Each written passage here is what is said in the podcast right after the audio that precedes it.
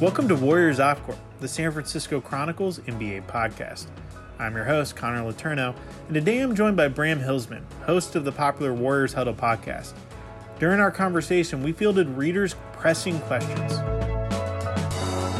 Bram, thank you so much for joining me back on the podcast.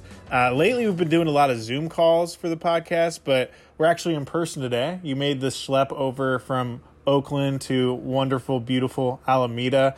We are in my muggy, hot apartment. Um, so I appreciate you taking one for the team and, and coming out here. My pleasure. Uh, let's see. From the top, excellent use of the word schlep. Uh, there are so few opportunities I have found to use that word. Secondly, I hate Zoom recordings, man. They're so awkward. Um, that's true in every context of my life. Absolutely true podcasting. But there's a little bit of a downside doing this in person. Um, I, I know that you don't have COVID. I'm not worried about the social distancing. But this is the hottest place I've ever been in my life. I don't know what it is you do in this house. It is like a lava factory, but from the moment I've been in here, I've been sweating. So if I stop talking, audience out there, it's because I finally passed out. Now, that said, dude, it's so great to be back. The the interesting thing about this apartment is it's always hotter than it is outside, and it's all and when it's cold, it's always colder than it is outside. I've only experienced one of those, and if you took this apartment and put it next to the surface of the sun, I would prefer be on the surface of the sun to cool down. Um, so we're doing a we're doing a mailbag pod uh, this week, and it's been nice because there's actually somewhat of stuff to talk about. Um, you know, we, we we went through months of doldrums of absolutely nothing. How much have we talked about the NBA draft already, which is not until November? Uh, but there's mini camp happening right now. They're practicing together down in San Francisco. Um, now Steph and Draymond aren't there, so that's that's you know some huge missing pieces. But at least they're together. At least we're, we're we have people to talk to every day. I talked to Steve and Ky Bowman earlier today. Um, one of the things that I did not get a question about on the podcast or, or, for the podcast, but I thought we should talk about is Jonathan Simmons. Now, anyone who has followed the NBA for the past few years is probably decently familiar with Jonathan Simmons.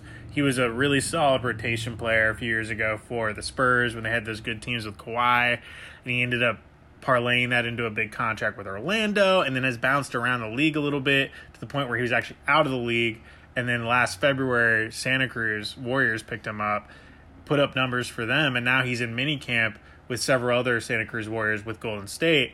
And Steve Kerr was just gushing today about Jonathan Simmons. He was saying he is very much still an NBA player. He has a lot to give. He's so athletic. He's really good defensively you know, and then he was asked flat out, does he have a chance to make the team? And he he basically said yes. Um, so you know, entering minicamp, the conversation had been who are those fringe guys? You know, um, there and there were three guys from last season's team: Mychal Mulder, Ky Bowman, and Juan Toscano Anderson. Who of those guys is going to make next season's team? Now I think you got to throw Simmons in there. I think you got to make Jonathan Simmons the favorite out of that group. And I'll tell you who he reminds me of. Um, he reminds me of Marquese Chriss entering last year's training camp. And the similarity is what we're looking at is a player with legitimate NBA skills who got lost in a system that didn't know how to evaluate those skills. When we saw Simmons as a spur under Pop, he wasn't just a good player, he was a guy, he was a warrior killer. We saw him have huge games over and over again at Oracle. Then he goes to Orlando, disappears into a system that didn't know how to use him. So if the Warriors are lucky enough to pluck him out out of nowhere, and especially considering you and I have talked a bunch of times about the wing as a position of need for Golden State. If we get lucky and this guy's here and as good as I remember him, not only is he a roster option, I think he should be a favorite. Yeah, no, I, I think it's it's as soon as I saw that Santa Cruz signed him in February. I was like, that's really interesting. You know, that's not a normal G League signing. This is a guy who was not only in the NBA, but he was a good NBA player for a great system. And I think he's a good example of how a lot of times in the NBA it's all about situation and fit. It's not actually about someone's ability. All these guys are so talented. Yep.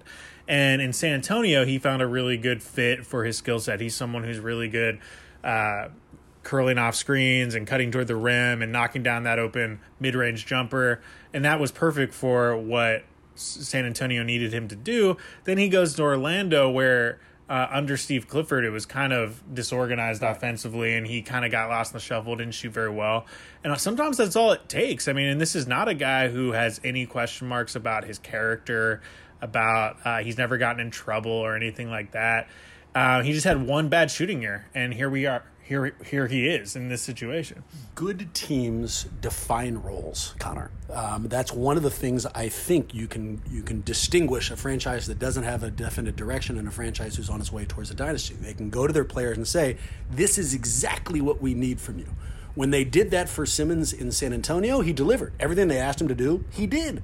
I don't know about Orlando. My perception is that they don't necessarily have defined roles there. He got lost in the shuffle. If he can come here and they specifically tell him this is what they need, let's say they ask him to do what they asked Alfonzo McKinnie to do. Jonathan Simmons He's can, better than Alfonzo McKinnie. Absolutely. Yeah. And he will be able, but if, if they can define his role, which Golden State has always been able to do, I think we're going to see success out of this guy. And again, yes, I think he'll be on the roster. Yeah, and he's 31, but you know he's still in great shape. I don't I don't think that should be a concern. So it's a it's a nice story. Um, I personally really like Mychal Mulder too. So it'll be interesting to see what happens. I mean, we're not even sure there's going to be any roster spot available, but I do think Jonathan, who actually left camp today, they scrimmaged today, and apparently he did pretty well. And then he uh, he had a family issue he had to go tend to, but I think he did enough in this past week to at least warrant a training camp invite, and then anything can happen from there. I know that you just did an article on him, and this isn't just a tease and inviting people to check it out on the Chronicle. It was a really good piece. And the reason I bring it up is I assume that you spoke to him. What's his mentality? You know, is this a guy who's pissed off right now that the league forgot about him and he's kind of bitter? Is this a guy who's viewing this as an unbelievable opportunity and is going to try to take advantage of it? What was your perception? It was interesting because you know, in those type when I'm doing those types of stories, I I ask the obvious questions of like, how would it feel to make it back to the NBA? You know, I'm kind of looking for that narrative arc. You know, and he's his response was like, honestly, man, I haven't even really thought about it like that. Like, well, he comes from a really really rough neighborhood in um, Houston. He's from the Fifth Ward. Uh, George Floyd was from the Third Ward. I'm sure we all read about his background. Um, so he's from a really rough neighborhood in Northeast Houston, and he went to a high school that doesn't even exist anymore because it was so low functioning. Uh, a sociologist went when he was there went and wrote a story, uh, wrote a book about low performing high schools and used his high school as the case study. Um, and I actually read about this. They his high school, forty percent of students who were freshmen didn't make it to their senior year. Um, and actually 60% because only 40% made it to their to their senior year. And so he grew up in kind of a helpless environment. Um his single mom with five with four kids. And so he said that you grow up in that environment you don't really have goals. Like you don't think about the future. You don't have that luxury. You're just trying to like get by day to day. And so he's like i didn't even think i was going to graduate high school. Then he ended up going to junior college playing a year at university of houston and then when he left Houston, um, everyone assumed, everyone was shocked because he had no chance of getting drafted. I mean, it wasn't a very good Houston team. He had, was their leading scorer, but he wasn't on any mock drafts or anything. But he's like, I left because I'm not really a school guy, and I just wanted to go play basketball, and I had no expectation of making the NBA at all. I was just like, I'll go find some team overseas. He played in like a minor league in Sugarland, Texas, and then uh, ended up making the San Antonio Spurs G League team through like an open tryout. Um, so it's an incredible story, but I say all that to say that you know he isn't thinking big picture just because of where he comes from, and I, I think Sure. it was an interesting, you know, conversation. Yeah. Yeah, that makes a lot of sense. Um, so getting into the mailbag questions, we got we got a few really good ones here. Um, the first one is from at Tim Loudly. With the Lakers seemingly seeming like they're on the precipice of a title, give sorry, there's a lot of misspellings here, so I'm, I'm struggling to read this. With the Lakers seeming like they're on the precipice of a title, given Miami's injuries, what moves do the Warriors need to do to combat their huge front court in the future? First, let me say, Tim, that wasn't that poorly written. I have no idea why he wasn't able to read it right from the jump. I'm reading over his shoulder, and I was able to read it fine. So I blame Connor, not you, Tim. Um, secondly, I'm going to flip this question. Uh, so a little while back, and I believe the question came from friend of both this podcast and the Warriors Huddle podcast, Wes Goldberg, your boy, Yeah. asked. Uh, Steve Kerr, what they had to do to keep up with the Joneses, so to speak, what they would have to do to keep up with, with teams like LA. Um, I'm sorry, he asked this to Bob Myers, not to Steve Kerr. And what Bob's response was, was that he didn't think they were there yet. Um, and the way I took it was not that they weren't good enough to compete with the Lakers. Conversely, he thought that the Lakers, I'm sorry, that the Warriors were still good enough where they didn't have to shape their roster to beat other people. Yeah. They continued to play their style of ball, and the rest of the league has to catch them, not the other way around. So let's say the Lakers are able to finish off their asterisk title, and I absolutely believe that it does deserve an asterisk. We go into next year, and the Warriors bring back everybody healthy.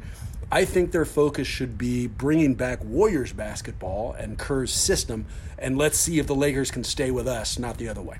Yeah, I I think a lot of a lot of people a lot of people assume that with the Lakers you you need to combat their size, and I understand the question, but um, by asking that question, you're you're assuming that the Lakers should dictate the style of play, um, and the Warriors, like you said, aren't don't they want to dictate the style of play and you know if the warriors stay in their kind of small ball mode and don't necessarily add a seven another seven foot center there's that isn't necessarily going to be a bad thing for them because the the Lakers have to combat their speed and their agility. So, um, you know, it's kind of it's kind of like pick your poison. But um, that being said, when you're looking at the Lakers, I don't look at it like you need a bunch of size. I look at it as you need people who are going to be able to defend LeBron and Anthony Davis. And right now, I'm not sure the Warriors do. So that's more the the question, right? Is you know who can you get who can not stop LeBron, but at least make life difficult on him. Andre was that guy for a long time, and he's no longer with the team. And I don't think there's anyone that's close to that. I mean, Klay can probably do some of that, um, but he doesn't know so much offensively. You don't want to wear him out too much. And he's not necessarily big enough to body up LeBron in the Right, post. right. So, um, and then in terms of the front court with Davis, I mean, it's going to be tough. Um, you're, I actually think Draymond would be their best matchup right now on on Davis, even though he's way smaller. I think he could make life difficult on him, but. Uh, they're going to need to add guys, and it and there was some big news yesterday. Um, Marc Gasol, who we've talked about on the pod as as kind of a a wish list item for the mid level. Ahead of the wish list item for the mid level, right? I mean, he was like, he's the one guy. He was, yeah. We- We've talked a lot about like that would be the perfect guy to get on the mid level, and there were, I think I said on my in my tweet yesterday, rumblings. And full disclosure, when I say rumblings, I mean that I hung out with Bram a week or two ago. Was it two weeks ago? about two weeks. Yeah. Yeah, and we went to a sports bar in Oakland, and uh, one of the owners of the sports bar, who's who Bram's friends with, came up to us and was like, "So I hear that Marc Gasol's going to go to Spain." I was like, I, "What are you talking about? I haven't heard anything about that."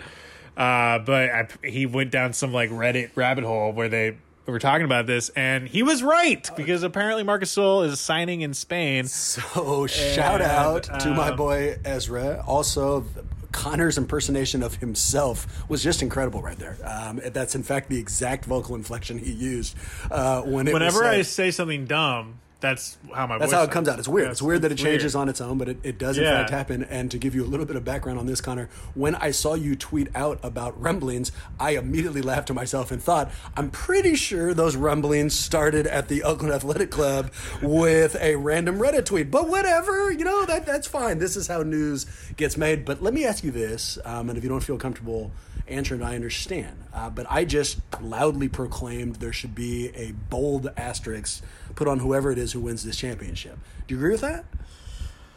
I honestly don't. Um, I I would have said that before the bubble happened, but I've been so impressed by the level of play. Um, you know, they've they've been playing. It's been very competitive basketball. It's been at a really high level. Now that being said, if it had been under normal circumstances, would the Heat have made the finals? probably not. But I, I, I do believe that they deserve full credit for getting here. I, I think they've done. I think they're very deserving given the circumstances. I don't. I'm not going to put an asterisk on this at all. So I think that your response underlines why there should be an asterisk, and it's what you said: normal circumstances. So when I say asterisk, I don't mean that whoever it is who wins this, probably the Lakers, didn't get an actual championship. They deserve all the credit. Everybody faced the exact same circumstances, and they came out on top. So it's a championship. Hook, line, and sinker. Or hook, line, and sinker. Absolutely.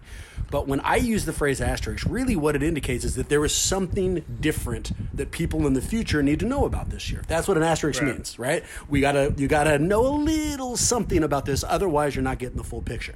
Well, God, if there's if there's ever been a season where there's more things different than this year, I don't know when it would be. There's no travel, there's no fans, there was less regular season games. There, like everything that you had to tweak to make this season happen is exactly why we require the asterisks. Again, they're the champions. Right. But there's just there's objective differences in this year that need to be remembered as we go forward. There's no question about that. We'll have more of my conversation with Bram Hillsman right after the break. Our next question is from at RW Clark two.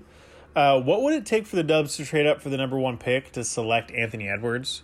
Um, and it's an interesting question. You did a great job reading that one, by the way, Connor. Nicely done. Thank you. Yeah, no problem. It's an interesting question because, as I have said, I, I do believe that uh, if they if Anthony Edwards is available, they'll take him at number two, and that if they had got the number one pick, they would they would probably take Anthony Edwards.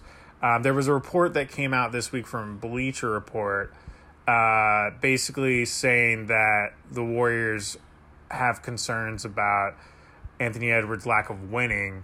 Um, Huh. and you know his his team at Georgia did not do very well. His high school team like what actually wasn't that great. Um, that is contrary to everything I've I've heard uh, with the Warriors. Now they're aware of the fact that his team wasn't good, but it's not a major concern because they understand the circumstances that led to those results. I mean, they had nine freshmen on that team. It it wasn't a good team to begin with. Um, you can be an incredibly talented player if you have no one around you. You're not going to win games in a competitive conference. And his high school team, same deal. Um, it was not a basketball powerhouse. It was it, they played a national schedule solely because they, they had him. So they were playing these elite teams when their only good player was him. So um, I think that NBA scouts, including the Warriors, are smart enough to take all that into account. And I don't honestly think that's going to dissuade them to draft him if he is available at number two. I don't think he will be. Um, trading up to number one, honestly, it's not something I've thought a lot about um, because I just don't think that they like Anthony Edwards, but I don't think they like him a, enough to part with another asset to go get him. Right. Um, I think there's a lot of other guys not a lot. Uh, I think there's a few other guys that they like as much, if, if not, or, or at least at, close to as much as they like Anthony Edwards. So I don't think they're gonna they're gonna try to trade up to number one. I think if Edwards goes number one to Minnesota, that they'll be completely content to either trade back in the lottery or draft someone at number two. You are not alone in not thinking about trading up number one, and there's a reason for that. Um, all of the Warrior news surrounding this draft has been can they trade back, right? And the rationale behind it is there is no Zion in this draft. Yeah. There's not that one guy who you push all the chips into the middle of the table and make sure you go get. So if that's true, and the Warriors are sitting at two, there's no need to give up extra assets for a person that they're not positive is going to be a superstar. There's just not. If if Edwards slips to them, excellent. If he doesn't, you know, unless we're talking like a, a second rounder in 2035, you know, there, Right. there's no real need to give up something of value. Um, so our next question is from Atwood Glizzy, and and I shout out to Atwood Glizzy. I feel like you you ask a question every week, and I really appreciate it. And great Twitter handle. I, I'd say probably the best Twitter I handle love it. I love it. Um, why not Okoro as the pick? Um, will will he'll plug a need for athleticism, defense from day one, no questions asked, and has nice ball handling ability. Um, I would draft a air conditioner for your house first and foremost. I'm not sure if there's one available at two, but if they do have it, I think the Warriors should draft it and put it in here. Um, we're burning up over here. Uh, I don't know if you can hear it in our voices, but we're dying You might be able bit. to hear my pants being on Um, fire. you know, it's a it's an interesting question. Um, you know, Okoro is a guy who I talked a, a decent amount about a few months ago. Um, but in my more recent conversations with people around the Warriors, um, I don't think he's in serious contention to be drafted at number two. If they if they trade back in the lottery, I think there's a chance if if, if he's available in like the seven to ten range, maybe they give him a look. But it would only it would only be if other guys they like aren't there. Um, he the thing about Isaac Okoro is I think he has a chance to be a really good defender, but it is really hard to project college players in the NBA on defense. Um, Sure. Defensively, it's so different. Now, I, I feel pretty confident saying he's going to be a good NBA defender, but he's you can't be so confident in that assertion that it makes it okay that he brings very little offensively. I think when you're talking about the number two pick, you need someone that can make that can create their own offense, that can play make. Um, and he can't do that at this point. Um, I, I don't see him ever being more than a complementary option offensively. Um, and I think when you're talking about that type of range, like number two pick, I think you need someone who can do it all. And uh, so I don't see him going at number two. Um, you know, a guy who is similar to him that I think is more likely to go to the Warriors is Devin Vassell out of Florida State. Uh, really like him. Um, I Two?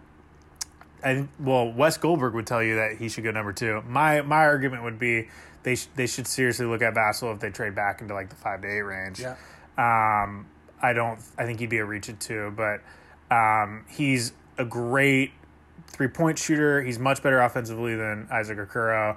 He is arguably better defensively than Isaac Okoro. So I, I would if you're gonna if you really want like a good wing defender, I think you should be looking at Devin Vassell instead of Isaac Okoro. Um, our next question is from at GSW Fanatic. I'd really like to hear how Mulder is doing in the bubble. I feel like he has a great chance to be a rotation player come playoff time next year, as his confidence from last year could catapult him into a solid player. He has a quick release and gets the shot off and gets the, his shot off and plays good D. That is some high praise for Mychal Mulder. Uh, meaningful playoff minutes? Wow. Okay. I mean, anyone who's watching the playoffs right now should understand that there's a very big difference between playing rotation minutes in the regular season and playing rotation minutes in the playoffs. Kendrick Nunn, who was a very, very good player for the, for the Heat during during the regular season, averaged 15 points per game, is struggling to get a meaningful minute in the playoffs, and it's because in the playoffs, when all the stakes are on the line, coaches shorten up their rotations. And one thing I've said a lot is the the, the most important thing about this offseason for the Warriors is going to be bumping up their their bench, you know, improving their bench. Um, right now, I think they only have six top seven guys, maybe that you can feel, maybe five or six actually, uh, guys that you can feel comfortable playing meaningful minutes in the playoffs. And I think you need to get that number up to eight or nine uh, to feel good going into next season. Because hopefully the focus next season is not going to be on what their regular season record is. It, it's whether or not they win the title. And uh, I don't, I don't think as as much as I like Mychal Mulder, and personally, I, I really do like Mychal Mulder, and I think he's a great story. I don't see, see him ever being one of those eight guys. Um, he's actually facing an uphill battle of, in terms of just making the 15 man roster. Especially with Simmons. Yeah, uh, keep in mind that he doesn't have a guaranteed contract, and so uh, even though he had a good 10 day contract with the Warriors before the shutdown, he could very well be back in the G League next year, or he could be on a two way contract. Um, he's gonna have to beat some odds to even make the 15 man rosters. So, speaking of Mulder, though, like, what do you think of, of his game, and, and do you think that he he should have a legitimate shot at the 15 man roster? So I am first going to go back to my boy uh, Glizzy because you boxed me out of that question. I wasn't able to answer anything about Okoro. I'm just going to say, Oh, really, I'm so sorry. Oh, you bastard! I mean, you bastard. Was it the fact that I gave you crap about reading the other ones? I take that back, man. My my apologies. But remarkably fast Witta Glizzy. The idea of asking why not Okoro as the pick is exactly why the Warriors are considering trading down. Um, that, that there isn't somebody at that number two slot who deserves a number two selection is why we're looking at five through eight. For Mulder, I'll tell you what I'm impressed by, man. Um, you and I both attended a Zoom press conference with Mychal Mulder a couple of days ago. And those things are as awkward as Yeah. you would imagine. Um, you know, all of us, everybody, not just uh, reporters, not just basketball players, everybody out there is getting used to doing their job at a socially distanced level, right? And most of us are using Zoom, and it's awkward as hell. Well, that's true in the NBA. Um, that for these press conferences, players are showing up on Zoom, and then the reporters are being asked to to ask them questions in that super awkward environment. So Mulder gets up there, and there's two things that really impressed me. The first was he was able to deal with it. You know, there's like weird and random fits of silence and then people talking over each other. Yeah. And, and he was fine with that and gave a number of, of responses that were well thought out. But the second, and I'm not sure if we'll have to cut this, but Uh, the focus right now has been on Klay Thompson's participation in the what they're calling the double, and for good reason. We're all excited to hear news about him. And one of the things they asked Mulder about was, did he play? Did Klay play in the scrimmage that day? And Mulder said no. Right. Later on in the day, other people news came out that Klay in fact did play. Yeah. And what I've imagined is they told Mulder, look. We don't necessarily want that news to come out, and that he was able to handle that as seamlessly as he did impressed me. It really did. So I. I, I think it was more of like a semantics thing because we asked if he, if he scrimmaged, and uh, what I ended up finding out later is that he participated in a controlled scrimmage, and I can understand why someone like Mychal Mulder might think that a controlled scrimmage isn't a real scrimmage because a controlled scrimmage you you can like stop and start, and you're not actually going up and down the court like that. Well, if he wasn't willingly and capably lying to reporters, then I, I mean, I'm, I'm going to go back to the previous topic. As much as I like him and as much as I enjoyed watching him last year, I'd prefer Simmons. Um, I, I, I'm not positive Yeah. he'll be on the roster, uh, and you know, that, that's a practical reality.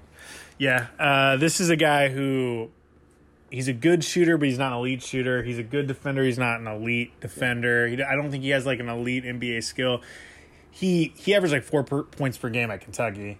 And look, it's Kentucky, but you know he's he's already beat the odds just to be here, Yes. to be in this conversation. So um, if you're talking about athletically, and at the end of the day, the NBA is all about athleticism.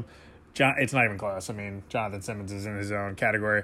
Um, so it'll be interesting, but I do think that I do think that Mulder, especially if they end up having two open spots, has a chance. I think that Steve Kerr loves him, just like personally. I think there's a lot of like Steve Kerr in his game, Huh. and I think they kind of bond over that. Um, so our last question: Do you think there's a case for taking Avdija over Edwards if Minnesota takes ball? Avdija has the highest floor and seems to be a safer bet to reach his ceiling. Is Edwards' ceiling so much higher than Avdija than Avdija's that one must roll the dice on Edwards? Is that how you say his name? Because I've been saying Avija over and over again, and now I feel yeah, kind of I, I profiled him the other day, and I learned that that's how you pronounce it. I knew that I was just testing you, and you've passed my test, Connor. Nicely played. Um, here's what I will say on the draft stuff, and it's going to go right back into what we were saying with Okoro. Um, it, there doesn't seem to be one player at the two spot who separated themselves out. Edwards, if he slips to two, but common knowledge seems to be is going to Minnesota, so that's not going to happen. So now, you know, sky's the limit. Any of these guys, um, if it's however the hell you just said his name, I won't be able to do it because I didn't memorize it. If it's Avija, I know that's wrong. Um, if it's Wiseman, I know that's not probable. If there's any of these guys, I won't necessarily be upset, and here's why the Warriors traditionally, man, have had a terrible front office. I've been rooting for this team for too long. Connor busted me out that I was showing my age earlier today when I made some reference to Mookie Blaylock on the team. And every other year going into this, previous Actually, I wasn't. It wasn't the Mookie Blaylock reference. It was you talking about not having the internet and needing to read USA Today to know about the NBA. Oh, I was in Europe. It was what it was, man. They hadn't invented. There wasn't there. I had to read USA Today, and I feel like it was still Mookie Blaylock and the Jason Terry story that pissed you off. But you're, you're throwing me off my game here. What I'm telling you is, it used to be the case that if the Warriors were in a draft where there was no surefire star who they should absolutely pick, then we knew they were going to end up with a loser. We knew it. You know, it did, didn't matter who they picked. We knew it was going to be on the other side. That's not true anymore, at least in my biased opinion. So I'm do I know it's going to be a Vija? No. Do I know it'll be a Kuro? No. But do I trust Myers and the rest of this brain trust to do what they should do? I do. I do. Um, Yeah. And we we couldn't say that before, and it's so comforting to say it now. Look, I like I like Avia as much as anyone out there. Nicely said, by the way. Man, you, you are nailing that pronunciation. Uh, I like him as much as anyone. Um, and I've been, you know, doing these these weekly draft profiles where I get pretty in depth about their backstory, and then I also do like these breakdowns of their strengths and weaknesses, and I end up watching a lot of film. And when I was doing mine on Deni, I just kept having the thought of why is he not up there with LaMelo Ball and James Wiseman Huh. and, and Anthony Edwards? I think he's very deserving. He he played meaningful minutes for a very good EuroLeague team at 19 years old. Yep. At, actually, he was 18 for most of the season, so he deserves a ton of credit for that. That is not easy to do. Now, he's not Luka Doncic, but I could see him being a guy Gallinari type. How does the competition in the EuroLeague compare to the competition that Ball faced in Australia, for example? It's significantly better. Yeah. Um, the EuroLeague is the second best league in the world. Um, That means something, right? I mean, when we're looking at yeah. tape, that should be factored in. um, the league that Ball played in in Australia would probably be considered like maybe the fifth or sixth best league in the world. It's like a notch above Power Five college basketball, but it is not near the EuroLeague. The EuroLeague, in some ways, is actually more difficult than the NBA in the sense that Let's not be crazy. No, look, the the players aren't as good, but it, it's interesting in that the the stakes are higher in the games. They care more about the regular season than they do um, in the NBA, and they especially with young guys, they're not trying to develop players; they're trying to win games. It's a totally different mindset. So, for someone like Deni to play meaningful minutes is is a is a huge accomplishment. It's a testament to his skill set. They're not trying to get him better. It's No, they they're not like have him win. there's not like an edict from the owner being like you have to play this Yeah, guy. Like right. it's a it's a different thing. And so um, and if you look at his team in Israel, he played with Amar'e Stoudemire, who was a former All Star. Uh, Tyler Dorsey, who is a solid player for the Hawks. Mark Stoudemire's still playing basketball somewhere? That's Yeah. amazing. He actually didn't even play that much for them. Shocking. He- I mean, he broke his back uh, like eight years ago. Yeah, but hey, he's a former NBA All Star, um, and so I, I personally think that there's a decent chance that if the Warriors keep the number two pick, that they'll end up drafting Deni. Um, I think they just like what he represents. He, he'd be a perfect secondary ball handler for him, which is something they need. Yeah. Um, now, if it was between Edwards and Deni, I still think they would go Edwards just because of his physical tools. I mean, he he physically is like Dwyane Wade esque. I mean, it's it's incredible. Um, but you can't. I don't think you go wrong with Deni. Um, and it's very possible Deni will end up having the better career. I mean, it's so hard to project in this draft. I mean, I and I'm having a hard time because every week I'm like going down these rabbit holes with a different guy, and I find myself like falling in love with all of them because they all have things that are great. Um, they all have flaws too. So it's it's hard to being a scout would be so hard because you just how are you supposed to know what makes someone a great NBA player and what doesn't? I look at someone like Killian Hayes, who I wrote about for tomorrow. Killian Hayes, I see a lot of Manu Ginobili in his game. Like Huh. I love like how poised he is. He doesn't make a lot of mistakes. He's like he's only 19 years old and he was the guy on a on a good German league team, which German league is not as good as the Euro League, but it's still a high level professional basketball. Um, so I don't know, man. Like- there's there's a lot of there, there's a there's no one in this draft that's like Zion, but there are a lot of very good players in this draft. I can tell you that back in the beginning of time when I was learning basketball news from smoke signals because there was no internet, I was a huge Ginobili fan. So that absolutely speaks to me. Uh, you know, it just, just is what it is, just factually accurate.